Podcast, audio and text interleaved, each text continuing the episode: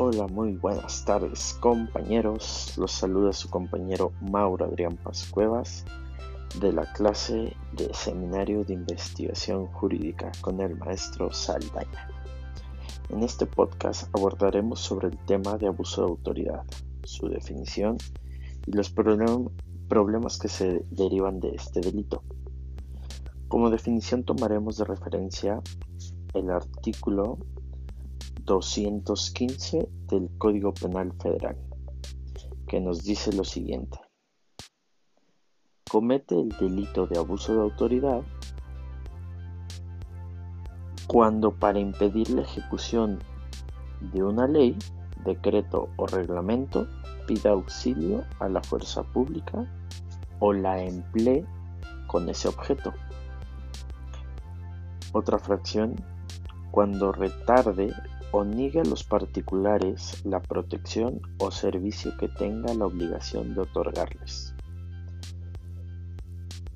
No me voy a poner a leerle todas las fracciones, pero estas son algunas de las de las definiciones que tiene el artículo para definir cuándo se comete el delito de abuso de autoridad. Hay otras 14 fracciones más en el trabajo las vamos a ir atendiendo.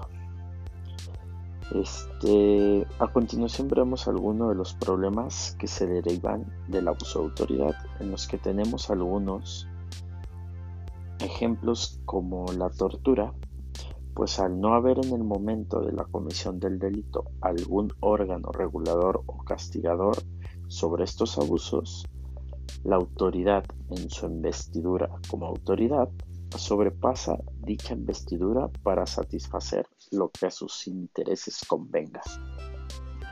Otro también sería los tratos crueles y degradantes, haciendo de los ciudadanos un trato injusto, prepotente e imparcial.